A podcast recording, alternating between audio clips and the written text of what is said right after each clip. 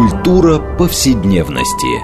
Здесь мы говорим о том, что формирует и наделяет смыслом наше прошлое, настоящее и будущее.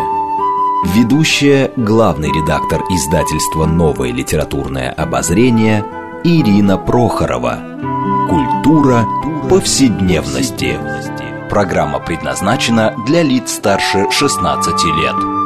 Здравствуйте! Мы продолжаем цикл передач под общим названием «Культура повседневности». Напомню нашим радиослушателям, что эта программа посвящена разнообразным темам, связанным с нашими ежедневными практиками, различными укладами жизни. Всему тому, что мы часто пренебрежительно называем бытом. Наша программа, однако, стремится показать, что многие стороны повседневной жизни являются важнейшей частью культуры и во многом предопределяет и формирует ее развитие. А сегодня мы поговорим а, на тему, которая, в общем, во многом объединяет все эти стороны жизни, а именно мы вновь вернемся к разговору о городе. Мы уже начинали эти разговоры неоднократно. И сегодня мы постараемся сделать акцент на том, как, собственно, создается облик города, вот, его репутация, как он меняется и, собственно говоря, кем. А как мы воспринимаем этот город э, с точки зрения различных социальных групп, как на это смотрят власть, локальные сообщества, приезжие. И вообще, вот как бы, да, вот это сложное образование, многоликое город, как у нас складывается некоторое представление о нем. И на эту тему мы поговорим с нашими гостями. А, это Виктор Вахштайн, кандидат социологических наук, профессор, декан факультета социальных наук Шанинки. Здравствуйте, Виктор. Здравствуйте, добрый день. Второй наш гость Дарья Димки, антрополог, научный сотрудник Центра гуманистического урбанизма Европейского университета в Санкт-Петербурге. Дарья, здравствуйте.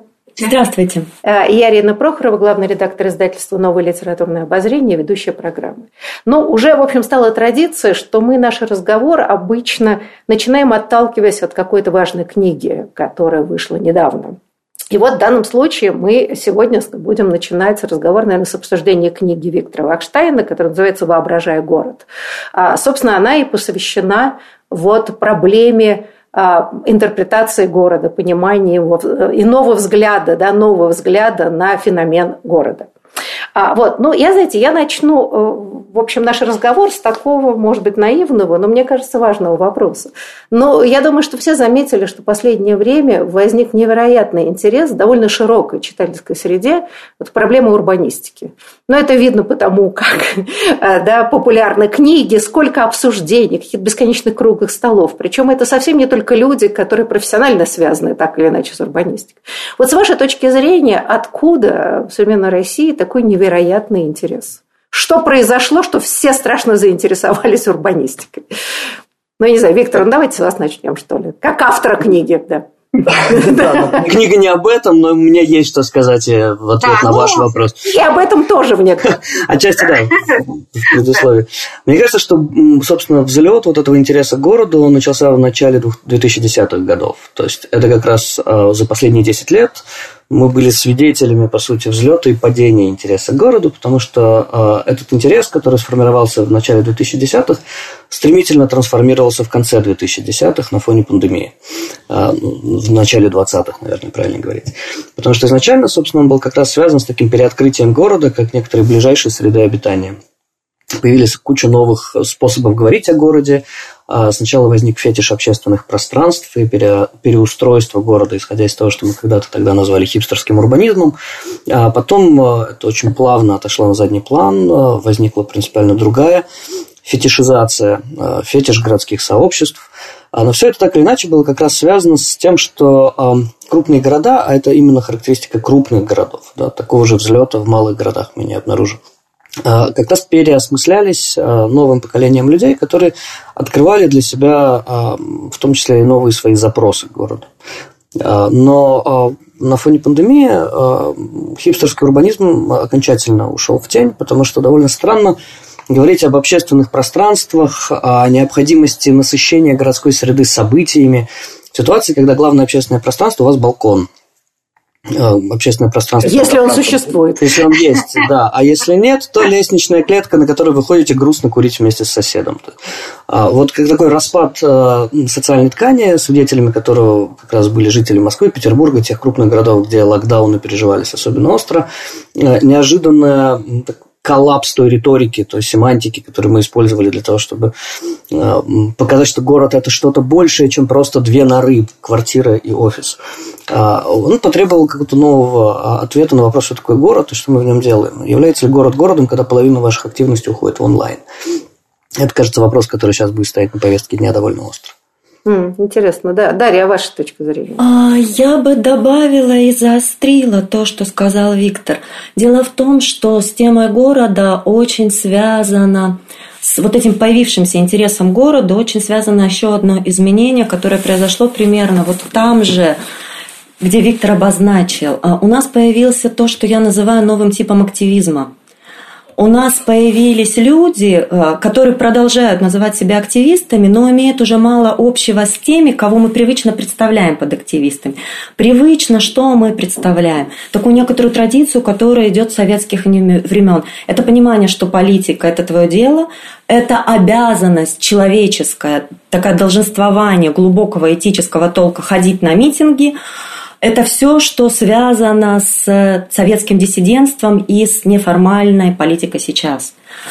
Но дело в том, что примерно вот в это же время у нас появился совершенно новый тип людей, который отличается от этого образа активиста. И главное их отличие в следующем.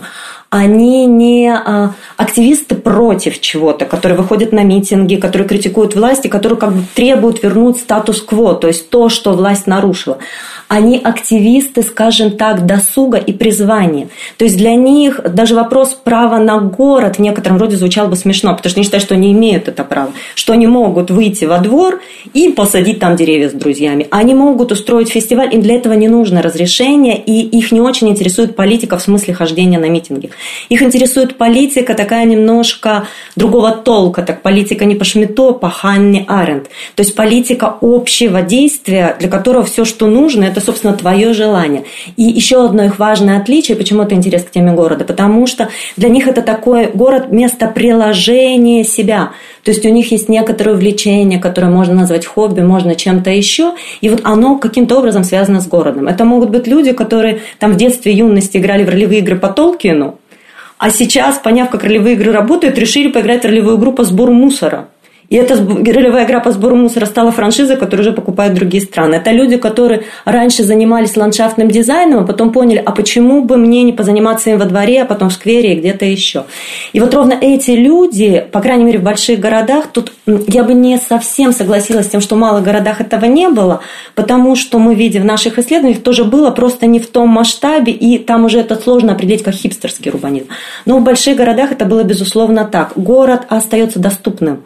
Город Город – это то, где ты по-прежнему можешь действовать. Город, где ты можешь что-то менять и что-то менять с кем-то. Поскольку все остальные пути общественного действия, они ну, частично невозможны, а частично выливаются только в протестную активность против, это больше не устраивает, потому что хочется делать что-то про «за» и делать что-то новое, и главное делать это сейчас, а не когда-нибудь потом. Знаете, ну, вот то... Нет, нет, нет, вот как раз мне кажется, что то, что вы оба говорили, очень накладывается на мои такие, в общем, наблюдения просто жителя города, что все-таки какая-то революция сознания это в обществе произошла, потому что в советское время не было ощущения, что общественное пространство города – это как бы наш город, да, как говорили.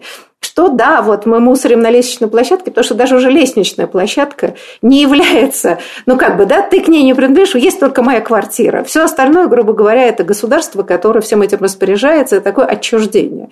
Но вот можем ли мы считать, что все-таки, да, с приходом иного поколения, все-таки опыта проживания 30 лет в постсоветском пространстве ну, как-то изменило отношение самих горожан к городу как к своему месту, а, а не просто есть квартира, есть дача, а все остальное чужое. Вот можем мы сказать, что все-таки какой-то перелом э, серьезно произошел?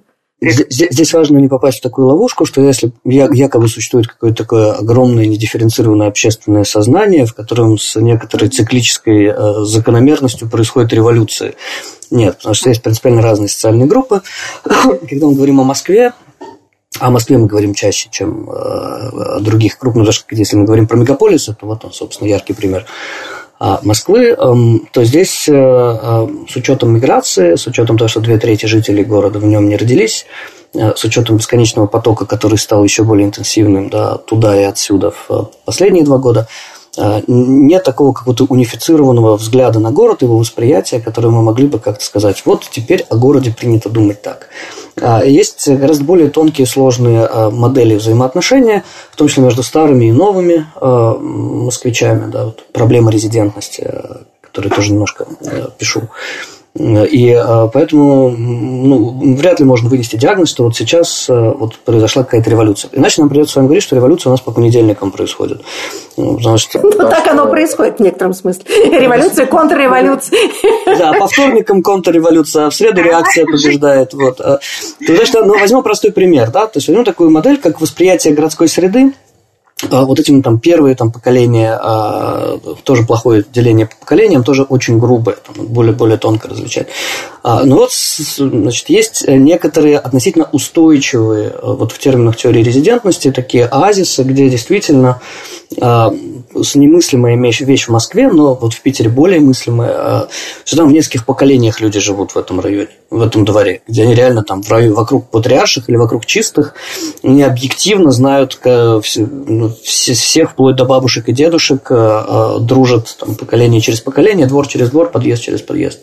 И когда начинается вот это движение хипстерского урбанизма, которое Даша очень точно определила как новый тип активизма, я, правда, добавил, что теперь он уже тоже старый тип активизма, да, то есть стремительно постаревшие новые активисты э, успели стать старыми, не состарившись физически, а но когда появляется вот это мощное движение, а, которое строится вокруг метафоры каждый двор должен стать общественным пространством. Да, там, правда, есть тонкость различия общественного и публичного пространства. В данном случае все-таки публичным, скорее, чем общественным. Сюда мы поставим музыкантов, здесь мы пройдем фестиваль варенья, тут мы газоны высадим, значит, тут сюда мы притащим еще кучу соседских общин, то первые, кто восстанет против этого, будут вовсе не городские власти. Они-то всячески стимулировали это. Первые, кто восстанут, это те немногие оставшиеся а, люди, которые не утратили своих корней с местом своего проживания, да, в основном в старой Москве.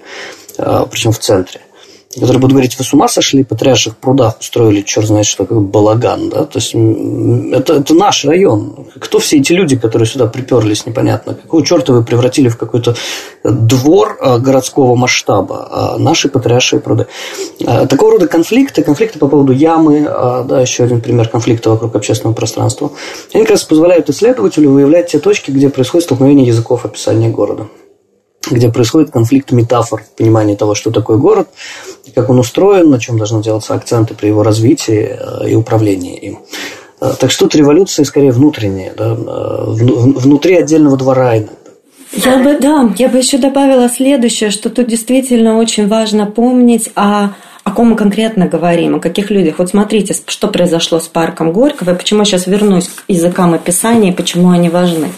По сути, если мы посмотрим, там было такое место, где определенному социальному слою людей, которые жили вокруг или которые приезжали, нравилось жарить шашлыки, приводить досуг так, как им нравилось, и слушать ту музыку, которая им нравилась. Это было бессмертно, без иронии, песня «Владимирский Централ» и все прочее, что не любит другая категория людей. Потом пар Горького резко поменялся. Что на самом деле произошло? Произошло, то есть вот сейчас будет про языки описания, почему это важно. Парк не стал общественным пространством от этого. Просто одну категорию людей оттуда вытащили, а вторую впустили. Те, которые слушали другую музыку, предпочитали питанк или что-нибудь еще. И есть там, не знаю, не шашлыки, а мидболы не знаю, что там в Москве едят, едят в парке Горького, но какую-то еду, которая определяется как хипстерская. То есть, что мы видим? Мы видим, что здесь не возникло общественного пространства в том смысле, если бы мы, употребляя слова, понимали, что мы употребляем, а не как девочка Алиса, говорили их, потому что они красивые. Это просто произошла смена пользователя, потому что общественное пространство вполне себе отсылает к целому ряду языков описания, и часть из этих языков описания предполагает, что общественное пространство – это где люди, которые имеют к нему отношение, решают, как оно будет выглядеть, решают совместно, как на условном Афинской агоре – то есть это не власть решает, это решают не те люди, которые оказались приближены к власти, определенные ученые, определенные деятели, это решается совместно. Поэтому говорить тут о революции было бы странно, но очень важно говорить как раз о тех языках описания, через призму которых мы видим город и почему они важны. Потому что мы говорим на них – и иногда мы не понимаем, что имеет в виду наш собеседник. Большая проблема урбанистики и как сферы научной, и как сферы, которая принимает активное участие в качестве научной сферы в изменении наших городов, это то, что у нее нет языка. А то, что у нее нет языка, значит, что постоянное использование этих слов – это чаще всего либо политическая манипуляция, либо просто безграмотность. И я не знаю, что хуже для города и для его жителей. Ну, я бы сказала, все плохо. Но а, ведь смотрите, да, здесь действительно возникает проблема.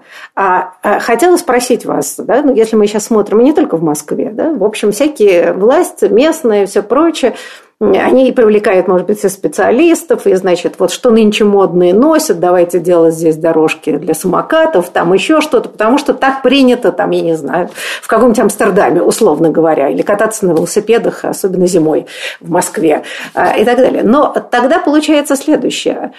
А, есть, вы могли бы привести примеры, ну вот городов, а, европейских, не обязательно американских, важно, где происходит вот это сообща, что не власть креативит, эм, пытаясь изобразить, значит, город такой витриной. Ну, Москва становится такой витриной новой империи, да, в каком-то смысле, а с другой стороны привлекает ну, ну, как бы все модное, которое есть. А вот какие города таким образом э, решали проблемы, что хочет местное сообщество, жарить шашлыки, песни или все, и что хочет власть? Это вообще получалось? Получается? Есть такие примеры? Здесь есть очень большой риск попасть в, э, опять же, ловушку такого немножко идеализированного образа города, где граждане сами решают, как правильно. Нет, нет, я вовсе не идеалист, как раз у меня есть такой вопрос. А вообще, э, значит, парк Горького это понятно, да, и у нас так большинство решается до сих пор мест а, общественных, что здесь должно быть и как это должно быть. Поэтому нам это не удивительно. Но как происходит консенсус или не происходит? Есть какие-то вот примеры мировые, когда такой консенсус был достигнут? Да, я, я буквально хотел обозначить несколько сюжетов, которые вы сейчас затронули, их там три, условно говоря, а, они у меня раскладываются на три. То есть первое про общественное пространство, например, и про участие людей. Собственно, давайте на секунду задумаемся, как устроена концептуализация, вот эта модель мышления о том, что мы считаем общественным пространством. В одной логике а, есть некоторое пространство общественное как публичное. А, вот, например, музей как публичное общественное пространство, улицы, в конечном итоге лифт. Это пространство, где люди, незнакомые друг с другом, находятся в физическом соприсутствии, они видят друг друга и не общаются. Потому что это очень странно было бы а, подходить со всеми знакомиться в музее, да, куда вы пришли наслаждаться искусством или еще чем-нибудь. Но если вы застрянете в лифте, то вы и познакомитесь. То придется познакомиться. Вот, это как раз ключевой момент, чем становится лифт, когда он застревает для тех, кто в нем. Это про город и пандемию очень сильно. Да? А вот, соответственно, это общественное пространство по Эрвингу Гофману, то есть публичное пространство. Пространство, куда люди выходят, себя показать, других посмотреть. А есть другое понимание общественного пространства, которое прямо противоположное, то, которое упомянула Даша. Это пространство, а, агоры, где люди физически присутствуют, а, где люди воспринимают себя как часть некоторого социального агрегата, сообщества, и люди собираются, чтобы решать вопросы общей судьбы. Вот это важное определение из Ханны Аренд, да, решение проблем общей судьбы. То есть, вот там, где, собственно, и происходит принятие решений. А, то, почему, собственно, говорит Ханна Аренд, а, философ э, замечательный немецкий. А, некоторые историки, вроде Бурхарта, называют э, демократию самой болтливой из форм правления, потому что там необходимо э, навязывать решение силой слов, поскольку, вот, собственно, греки нам подарили такую идею.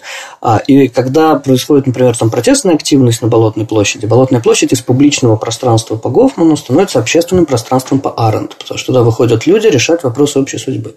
Ну, помните, да, Екатеринбург, отстоявший, да, парк, в общем. С Петербургом много тоже есть интересных сюжетов, связанных с тем, как люди приехали эм, значит, с концепцией общественного пространства как публичного, такой подарок э, горожанам, типа переустройство Екатеринбурга от виза до низа, как это называлось. А, э, виз это там река. А, вот. А, а там были довольно сильные городские сообщества, и произошел довольно серьезный э, культурный конфликт э, между теми, кто был носителем одной концептуализации общественного пространства, и теми, кто там жил. А, вот, соответственно, это первый сюжет. Но даже в этом случае, когда мы говорим о том, что есть некоторая Агора, есть Химкинский лес, есть двор, куда все выходят собираться и решают протестовать против общественной застройки, это еще не означает того, что действительно город становится некоторым продолжением общественного интереса или общественного мнения. Этого не происходит никогда. Но есть при этом довольно популярный сегодня язык описания города как города сообществ. как представление о том, что люди должны выйти и сами взять в руки свою судьбу. Города – это пространство, которое позволяет людям завязывать социальные связи, чувствовать себя частью чего-то большего. И если города устроены правильно, то такого рода сообщества смогут э, преобразовать городскую жизнь под себя. А это такая же идеология, такое же клише мертвое, как высокий... И отчасти утопия, да. Абсолютно утопические модели, да. Любой язык описания в пределе вырождается в утопическую модель. Могу, опять же, тут, правда, важно помнить о том, что сказал Виктор, а, что такое город в данном случае решается каждый раз заново. И в зависимости от того, из какого языка описания вы исходите, тут важно, почему мы все время говорим про языки описания. Не потому, что мы ученые, а потому, что у любого человека, который что-то делает с городом, неважно, власть это, горожанин, активист, есть определенный язык описания. Чаще всего этот язык описания сложен из обломков научных языков описания. И вот эти вот все политические шаги по переделки парка Горького, зарядью, соучаствующему бюджетированию, они вырастают из определенных... Строение «Газпрома» в Петербурге, который, вам самый яркий пример, когда городское общество похоронило эту идею всесильного «Газпрома». Да? И это тоже. И вот это все очень-очень важно для того, чтобы мы понимали просто, о чем сейчас мы говорим. Поэтому, возвращаясь к вашему вопросу, к тому, о чем сказал Виктор, у нас есть такие прообразы. Если мы смотрим на город как на город сообществ и на то, что общественность общественное пространство – это не пространство витрина, а пространство публичное, принадлежащее публике, которое решает, что в этом пространстве будет, не обязательно без конфликта, не обязательно хорошо для этого пространства с точки зрения ученых или кого-то. Еще то они есть. Они есть в Европе, они есть и в России. То есть, в частности, Европейский университет довольно давно занимается проектами по партиципаторно, но можно называть соучаствующим бюджетированию или проектированию. Это когда сначала проводятся исследования, выявляются те сообщества, которые есть, есть, а потом именно представители этих сообществ в диалоге с чиновниками экспертами решают, что здесь будет. Это очень сложные, тонко настраиваемые процессы. Это всегда только часть города, будь это двор или кусочек бюджета, но они есть и в России. То есть они есть в Череповце, Вологодской области, они есть в Сосновом Бару, они есть в Петербурге, где с 2016 года идет проект по такому бюджетированию, и где Благодаря чему вот этот пример, наверное, заинтересует скорее москвичей. Ну уж ладно, мы уже много говорили о москвичах, поэтому позволю себе. Помните вот этот случай, когда ночлежка открылась, попыталась открыться в Москве и все, что произошло да, дальше. Помню. Поэтому, да, не буду углубляться. Вот благодаря... Да, но вот на всякий случай напомним, что выдавили эту несчастную ночлежку как раз да. жители э, двора, которые писали да. бесконечные доносы. Да, это очень правильно, хотя я бы не согласилась со словом доносы. То есть жители близлежащих дворов просто озвучивали свою позицию, на которую они имели право. Они там физически живут.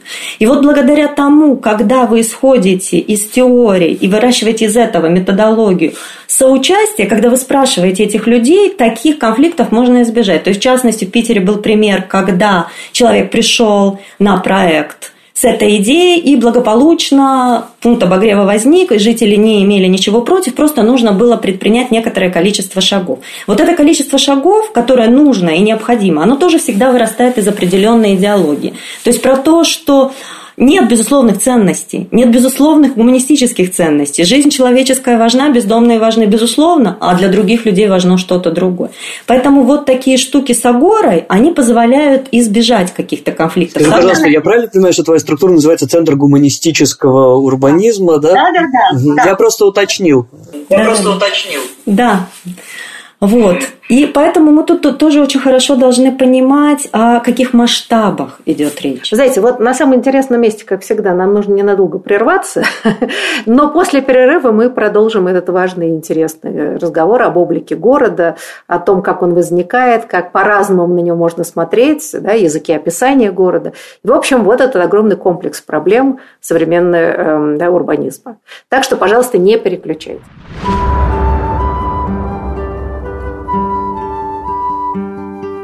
Здесь мы говорим о том, что формирует и наделяет смыслом наше прошлое, настоящее и будущее. Культура повседневности. Мы продолжаем нашу программу в рамках проекта «Культура повседневности». Напомним нашим радиослушателям, что мы сегодня говорим о городе, о том, как складывается и меняется его облик, а, э, кто влияет на эти изменения, как принимаются решения в связи с городскими изменениями. Вообще, э, да, э, кто эти люди, власть, а, местные сообщества. Вообще, как мы можем описывать и говорить о таком сложном конгломерате как современный город. И мы говорим с нашими гостями об этом. Напомню, что это Виктор Вахштайн, кандидат социологических наук, профессор, декан факультета социальных наук Шанинки. Он же автор книги «Воображая город», от которого мы постоянно отталкиваемся в нашем разговоре. Второй наш гость Дарья Демки, антрополог, научный сотрудник Центра гуманистического урбанизма Европейского университета в Санкт-Петербурге. И я, Ирина Прохорова, главный редактор издательства «Новое литературное обозрение», ведущая программы. Ну вот мы с вами как бы, да, эм, серьезно развивали проблему а, взаимодействия, грубо власти и городского сообщества, а, э, как бы, да, все проблемы переустройства города. А, но вот, знаете, я хотела бы все-таки вернуться к этой загадочной категории, как вот местные сообщества, да, локальные городские сообщества. Но меня всегда поражало, поскольку все-таки ну, удалось нам всем более-менее попутешествовать, увидеть очень разную структуру городов с точки зрения вот этих самых локальных местных сообществ, а, которые бывают очень влиятельные, которые иногда там, как в Швейцарии, просто голосуют по любому поводу, здесь провести дорогу, здесь поставить колонку или фонарь. А, но я бы сказала, что как бывший советский человек, я помню, что как-то разговоры о локальных местных сообществах а, которые отстаивают там свой район или решают даже проблемы улиц, у нас как-то не стояло. Вот мы можем считать, что в современных российских городах но мы берем не только Москву, но Москва в данном случае такой самый проблематичный город и, может быть, характерный. А существует это да, вот местное сообщество, о котором вы говорили, но которые себя таковым ощущают. Понимаете, ну, то, что вы там говорите, патриаршие пруды, но это очень мало. Но действительно, люди приезжали и уезжали. Да? Вот это вот ощущение. А, новые районы, где заселяются люди отовсюду. Эти сообщества вообще могут в современном урбанистическом пространстве формироваться? Или это все тоже представление прошлых городов, замкнутых в себе, а, где, где приезжих мало, где они, в общем, да, ну, как бы, да, вот поколениями и жили приблизительно на тех же местах. Вообще, как мы можем на это сейчас смотреть? Давайте вспомним, откуда вообще пошла вот эта идея городского сообщества. То есть, как она формировалась, какова история понятия городского сообщества. Потому что мы э, постоянно, когда говорим на таком языке горожан, жителей своих городов, мы смешиваем то, что, например, от ученых требуется все время жестко разделять понятия и имена. То есть есть объекты, которые называются словами, именами, э, и как вещи среди вещей. И есть концепты, понятия, которые мы используем, сопрягаем, создавая некоторые образы изучаемых, например, феноменов. Вот сообщество – это э, падший концепт. То есть понятие, взятое из философии, из антропологии, из социологии, которая выпала из языка дисциплины, приклеилась к некоторому классу феноменов, и теперь у нас все сообщество. А, но вообще, если мы всерьез посмотрим... И ничего вы с этим не сделаете. Это проблема научной да. терминологии. Она да, обмещается, да, и все, и дальше она уже вам не подвластна. Да, да, Даша абсолютно правильно это сформулировала, про то, что языки описания городов, которыми говорят обыватели, это то, что собрали из осколков распавшихся научных теорий. Ну, коллеги, а это же неизбежно. Так же и власти действуют, да, так сказать, ну, захват. Так же и горожане, но при этом, ну, живем, да, и, видимо, по-другому это не бывает. Но, но иногда важно вот как бы эти осколки обратно вытаскивать и смотреть, от чего они отвалились, да, вот, вот то, что вот со словом городской сообщество. Ну, кстати, да, список падших концептов – это государство, нация, да, то есть много других много слов. Других Слушайте, слов. мы сейчас, если туда закопаемся, вот в данном да, случае мы все равно все жители городов, так или да, иначе, мы, как и обыватели, спокойно себя ведем, да, отвлекаясь от, от языков описать. Потому что сейчас дойдем до нации, и все, нам кранты. Поэтому лучше с сообществами ограничимся. Нет, слушайте, но все-таки, знаете, я, наверное, переформулирую вопрос. А, ну, вот как бы... Э, я говорю, да, в случае, с позиции обывателя, жителя. Да, вот бывают комфортные города, люди любят это говорить, и некомфортные города. А, и чаще всего то, что люди на, на каждое своем это обмерщенном наречии понимают вот эти самые, наверное, третьи места – э, да, который назвал Рэй Ольденбург, а, ну вот как бы существование каких-то точек очень важных, да, там, где вот локальные сообщества или какие угодно, да, вот собираются, встречаются, то есть то, что становится вот городом, да, то есть взаимосвязь людей.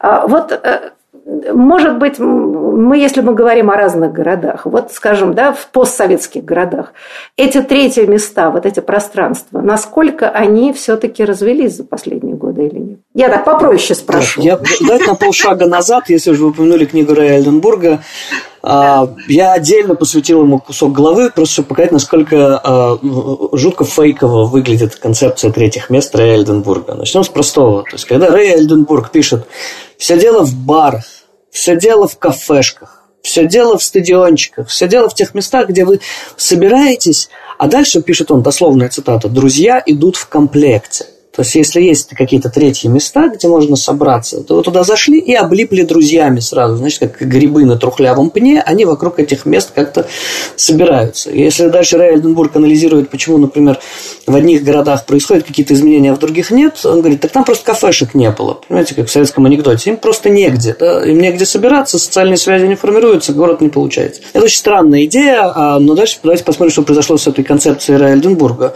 Огромное количество людей – как марксистских социологов, так и вполне себе правых, сказали, вы понимаете, что вы сейчас говорите? То, что для вас рай и комфорт, место, куда вы можете пойти, где посидеть, где вы чувствуете, что есть другие люди, которые тоже сюда вышли, это ад для более чем половины горожан.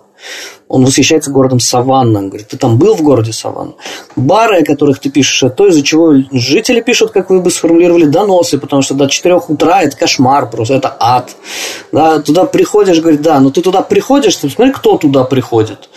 А, и поэтому даже когда мы говорим вот в таком позитивном ключе про общественное пространство в духе ямы, а, нужно помнить, что далеко не только значит, проплаченные активисты а, выражали свое возмущение. Знаете, Виктор, я боюсь, что здесь у нас с вами поколенческое несогласие, потому что вы уже живете в общем значительно более комфортном городе, где есть очень много вот таких публичных мест, и хотя и жители выбирают, но город живой, да, и туда можно пойти, сюда и так далее. Я, как бывший советский человек, помню абсолютно чудовищные пространства, дороги, э, никаких ни барчиков, ни ресторанчиков, ни кафешков, вообще ничего, вы никуда зайти не можете. А, да, это вот полигоны э, с настоящими домами было страшно, дискомфортно и порождало большое количество фрустрации. Поэтому уж не будем так сразу скидывать, сбрасывать со счетов эту концепцию как очень несущественную. Я лишь хочу подчеркнуть, что в этой ситуации то, что вы описали как такая отрада горожанина, да, например, там для людей другого э, социального давайте, социальной позиции, не, будем сейчас говорить поколение, а у меня достаточный опыт советских городов, в частности Пензы, да, прекрасного советского периода конца 80-х, а у Даши Иркутска. А, да, то есть для, для них э, все, что вам кажется источником комфорта, является источником дискомфорта. А, и. Опять же, вы, вы э, э, обобщаете, да, о чем вы предупреждали, делать не нужно. Слушайте, ну давайте Нет, слово Дарье дадим. Она что-то хочет сказать важное. А, я думаю, что я бы попробовала суммировать а, ответ на ваш вопрос и то, что говорит Витя. А, мне кажется, речь идет об очень важной вещи, а, о том, а, что мы будем понимать как сообщество. Смотрите, если как сообщество мы понимаем возникновение комфортной среды в описанном вами виде, где можно посидеть, встретиться, поговорить и погулять, это, безусловно, важно, это, безусловно, появилось под советской действительности. Это, конечно, хорошо, потому что это еще один вариант города, которого не было. Но даже эти это... самые презренные молы торговые, да, в которых да, много развлечений, да, отрада вот. для жителей окраин города. Вот не нужно относиться к молам, если уж мы зашли на эту территорию, не совсем а, научную, но скорее такую прикладную, не нужно стигматизировать молы. Во множестве маленьких городов молы по-настоящему общественное пространство, потому что подросткам, в частности, некуда пойти, кроме молов, молодым матерям пойти некуда, потому что, простите, асфальт на улице не лежит. Я только приветствую. Я как раз э, консюмеристское society вообще совсем не критикую. Я, наоборот, ему радуюсь. Смотрите, если мы понимаем сообщество вот так, то оно, да, появляется. Это здорово. Мы можем понимать сообщество иначе. То есть мы можем понимать сообщество, смотрите, как что. Когда что-то происходит в городе, например, Лахта-центр, происходит в городе, или башня Газпрома. И город встает и говорит нет. Это тоже некоторые показатель того, что есть сообщество. Мы можем познать сообщество еще одним способом. Это когда люди не протестуют против чего-то, а готовы сами собраться и что-то сделать с друг другом, с чиновниками, с кем-то еще. Это третье понимание. Их еще очень-очень много. И в этом смысле очень важно, про что мы сейчас говорим. То есть, мне кажется, самым интересным в постсоветской реальности, если с этой точки зрения, то появление как раз сообществ не вот толка, изменения городской среды, хипстерской, не хипстерской, неважно, а то, что люди, и это правда, прости, Витя, я использую слово поколение, люди довольно юные стали вести себя совершенно по-другому. Очень большая проблема нашего общества, можем назвать его даже гражданским, в том, что мы не умеем и не хотим договариваться. Мы не умеем договариваться с друг другом. Если начать изучать общественные движения, как сделал наш коллега Боря Гладарев, то нужно быть Боря Гладарем очень точно сформулировать то, что с нами происходит, синдром публичной немоты. Боря исследовал как раз вот все движения градозащитные Петербурга и показал, что они бы могли достигнуть гораздо большего успеха, если бы люди были склонны договариваться. Люди не склонны договариваться. Слушайте, это, это ведь долгий процесс, да, и поскольку это страна правда. всегда была авторитарно-тоталитарной, вот, вот. А, это практика практике этого традиции нету, но она складывается же постепенно. Она складывается, поэтому речь идет скорее о молодом поколении. Те, кто, возможно, а, не погружены в большую политику, но те, кто готовы пойти договориться сначала с друг другом, потом с чиновником, и да, иногда они хотят делать велодорожки, иногда они хотят делать социальные проекты, но они что-то хотят делать, и они постепенно учатся с друг другом договариваться. То есть в этом смысле, опять же, почему мне кажется очень важно, и я очень рада, что Витя написал эту книжку, он ее издало. Да мы это счастливы, не сам. Потому что эта книга позволяет тем людям, которые интересуются городом, неважно, как научным объектом, или те люди, которые хотят изменить город как среду своего обитания, понять, каким образом можно этот город думать, а значит, как можно о городе договорить, говорить и с кем можно договариваться, и получить тот общий язык, который позволит и ученым, урбанистам наконец-то найти свою концептуализацию, свой объект, потому что урбанисты не знают, что такое город, и тем людям, которые меняют этот город как активисты, договариваются договориться с друг другом, понимая, что они на самом деле хотят нем понимать, поменять. Поэтому мне кажется, что появление этой книжки очень важно, очень симптоматично и подводит такой хороший итог некоторой истории в жизни городов нашей страны. Да, вы знаете, но у нас не так много э, осталось времени, а книжка, да, э, и вокруг нее можно выстраивать еще 10 передач, она действительно затрагивает очень много тем. Но вот мне все-таки, мы, поскольку все равно входим вокруг общества, локального сообщества и власти, а вот очень интересно и в книге затрагивается этот вопрос довольно серьезно, об этом утопическом э, мышления, особенно власти, которая не всегда хочет плохо, а даже хочет очень хорошо и заботится о жителях городов, особенно когда да, вот процесс развития городов в XIX веке стал настолько бурным, что э, да, вот, урбанистические проблемы стали во весь рост. А, и как показано в книге, и вообще существует большое количество исследований, что большая часть этих, в общем, прекрасных а, намерений заканчивались довольно печально. Ну, чаще всего не, ничего не получалось. Вот вопрос у меня к вам. Это не получалось, но мы не говорим, если уж там совсем да, тоталитарно и никого не спрашивают, а вот сейчас мы здесь проложим проспект и все. А, и, и тем не менее, ведь существует сопротивление среды, причем иногда в и, и в самой бюрократической системе. Да? Вот не позволяет и все. Да? Вот есть какие-то фреймы да, по-научному, какие-то очень устойчивые системы мышления, практики, да, образы жизни, которые вот топят э, значит, все благие начинания. Вот э, э, как вот здесь интересно, да, это утопическое сознание, с чем оно сталкивается, почему, почему хорошие иногда идеи не работают? Я думаю, как раз Даша здесь больше расскажет, потому что я должен тут же добавить, что Даша автор книги про утопию. То, есть, собственно, как раз Дашина книга, она посвящена утопическому мышлению, в том числе утопической педагогике, насколько я помню. Так что тебе слово.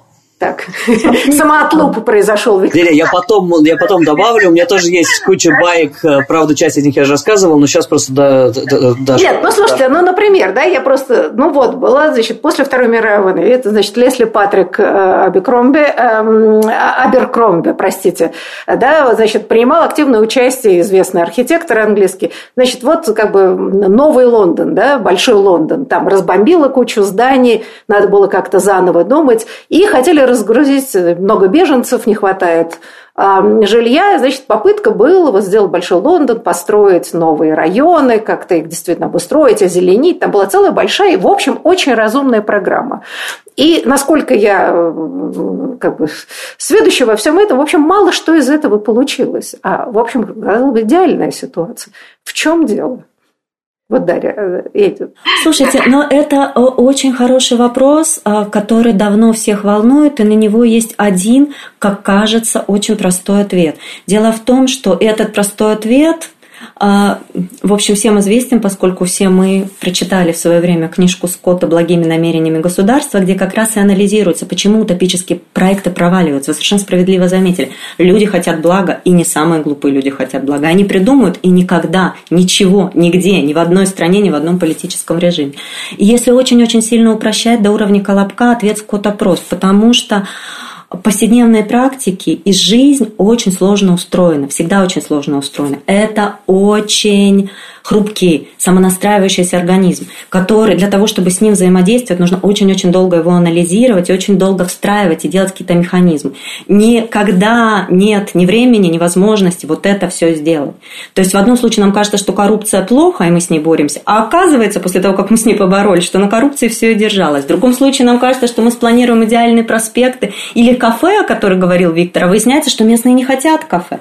И это каждый раз очень индивидуальная штука, а утопия она не про индивидуально, она про идеальный мир. И в этом смысле как раз книга Виктора «Воображая» Город очень хорошо показывает, почему вот эти идеальные конструкты в смысле города, каким образом и как они ломаются, и почему при этом они совершенно необходимы для того, чтобы дальше что-то развивалось. Потому что на самом деле развитие идет ровно через утопическое воображение, несмотря на его постоянные поломки. Да, ну просто, да, вот Исайя Берлин же давно говорит, что человечество кривое полено, да, и попытка ну, его обстругать в прямой заканчивается все очень довольно печально. Да, Фиаско фашизмом и прочими вещами неприятными. Это правда, но если мы перестанем думать о том, каким образом нам работать с поленом и перестанем использовать наши ресурсы утопического воображения, которое, кстати, работает в науке так же, как в проектировании, то тогда все закончится, просто закончится. Тогда не будет ничего. Тут просто нужно, да. наверное, вспомнить такой важный момент. Сейчас, на секунду, я продолжу то, что сейчас Даша сказала, потому что тоже там, очень важная проблема и для исследователей города, и для проектировщиков. Но если мы вернемся к Лондону, то вот когда там все разбомбили, они попытались построить большой Лондон, и все сказали, какой, какая гадость, где наш прекрасный старый Лондон.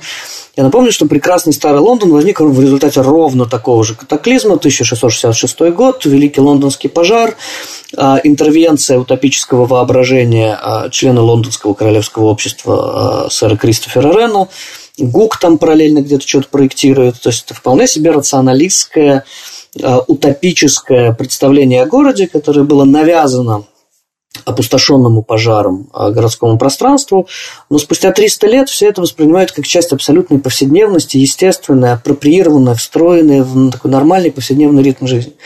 Виктор, вы знаете, а, я только сразу перебью, но не забывайте, что а, в викторианскую эпоху, когда был стремительный рост города, он рос, в общем, не по рациональным законам, а девелоперские штуки, да, вот этот Лондон бесконечными улочками, однотипными домами, это все хаотически разрасталось довольно мощно. И, собственно говоря, если я правильно помню, Аберкромби и его коллеги как раз и говорили, что Э, викторианство породило большие проблемы в Лондоне, да, надо как-то их вот, вот решить и рационализировать город, потому что, в общем, сложно существовать. К, к сожалению, ничего не растет по рациональным да. законам, но без интервенции рационалистов ничего никуда не развивается. Да? А есть разница между ростом и развитием. Москва хорошо это иллюстрирует. А, но если на секунду вернуться да, к тому, что Даша говорит, то что вот тут есть некоторая базовая позиция, что есть, с одной стороны, некоторое утопическое воображение, которые вот люди, а, мыслящие, авторы стратегических документов о развитии городов, а, как правило, э, в идеальном мире а, говорят, что должно быть так, так, так и так. Есть некоторые повседневные рефлексивные практики, как только некоторый утопический план в них опускается, он в них, значит, тонет, иногда не оставляя кругов на воде. А, но при этом даже Москва, если мы сегодня на нее посмотрим, э, мы с вами живем на осколках больших утопических проектов. Да, проходя по Тверской, мы не, не, вспоминаем о том, как она была создана. А про Петербург я просто молчу. Один огромный утопический Мы деликатно не, не упоминаем Петербург, чтобы не оскорбить чувства Петербурга. Попробуйте сегодня петербуржцу сказать про то, что ну, это же не жизнеспособная какая-то утопическая... В смысле? Это и есть повседневное. Это утопия, ставшая повседневностью. И мы сегодня живем в ситуации, когда уже больше не можем в духе Скотта жестко противопоставлять, как два полюса континуума таких, да, даже не континуума, а позиции. А, утопия, значит, проклятые утописты со своим рационалистским взглядом на мир, и повседневные практики, такие уютные, консервативные, нерефлексивные, то, что мы делаем, не включая мозг, э, с, с намеком на то, что повседневность всегда пере, переварит и переборет любую утопию. Нет. А сегодня уже гораздо сложнее говорить об этом. Да? Это гораздо более тонкие, а, сонастраиваемые отношения между утопическим воображением и повседневной практикой. Вы знаете, ну вот у нас буквально три минуты осталось, а, но все-таки вот говоря о попытке консенсуса да, между сообществами, властью и так далее.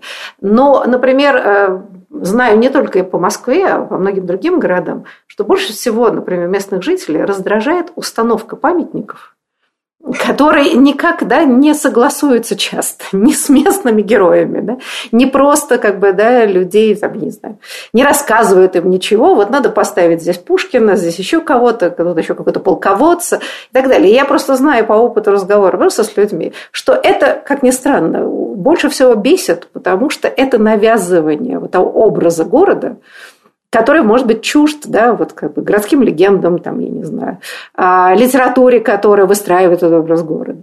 А, вот в этом смысле, мне кажется, это же тоже важный болезненный момент. А тут уж, казалось бы, ну, проще всего было бы. А, но и происходит невероятное отторжение – очень часто эти памятники не считаются своими. Да? И если они поставлены, грубо говоря, начальством, больше всего над ними измываются или их просто игнорируют, они мертвыми стоят, они не становятся центром какой-то жизни. Э, вот э, это здесь как решается, Дарья? Я сейчас позволю себе перейти в регистр обывателя, потому что а, с памятником очень интересная проблема. Дело в том, что мы какое-то общество, зараженное памятниками, в смысле жителей, и в смысле власти. То есть, в общем-то, очень хотелось бы, чтобы в какой-то момент все вдохнули и подумали, может быть, вообще не будем делать памятников. Есть как бы много других интересных и не таких болезненных дел. Потому что жители очень раздражают, когда власть ставит памятники. Иногда они даже говорят, деньги могли бы потратить на что-нибудь другое. Но если начинать спрашивать у жителей или собирать сообщество представителей спрашивать их про памятники, пути будут еще хуже. Потому что каждый будет хотеть своего памятника. Про это будет очень сложно договориться, а цепляются за это понятно почему. Ну, потому что это то, что, за что визуально можно зацепиться. Это то, что, конечно, всех очень сильно заводит, обижает, оскорбляет и так далее. Но иногда кажется, что основная проблема, если бы мы столько времени не теряли на условный вынос Ленина из мавзолея, нужно тут ставить памятник или не нужно, возможно, у людей хватило бы чего-нибудь, в частности, времени обсудить действительно другие какие-то вопросы помимо памятников. Вот завершая, к сожалению, да, мы заканчиваем, но все-таки хочу сказать, да, что редко обращают внимание на стихийно создающиеся мемориалы людьми, а, да, которые так или иначе э, в этом плане, ну, как подсознательно хотя бы какое-то локальное сообщество ставит какой-то памятник кому-то или чему-то. А, и, как правило, это всегда разрушается властью, потому что вот не там, кто это такой, зачем. И вот здесь остается всегда проблема, что, может быть, прислушиваясь вот, да, какими-то вот такими местными интересными вещами, даже предрассудками и все прочее. Это правда. Иногда жители просто приходят к вам с проектом памятника Берии. Да, вы, да это, это печальный вопрос. Нет, он да, очень да, да. непростой, это правда. да. Это вовсе не, это очень часто вовсе не власть. Да, именно. Но вот на этой такой ноте напряженной мы, наверное, закончим наш разговор. Я думаю, что мы неоднократно вернемся к проблеме урбанизма, а, потому что тема, правда, неисчерпаема. Я хочу поблагодарить вас. Большое спасибо за интересную беседу. Берегите себя, и вы, и наши радиослушатели. Да, и до будущих встреч. Спасибо. Спасибо. До свидания.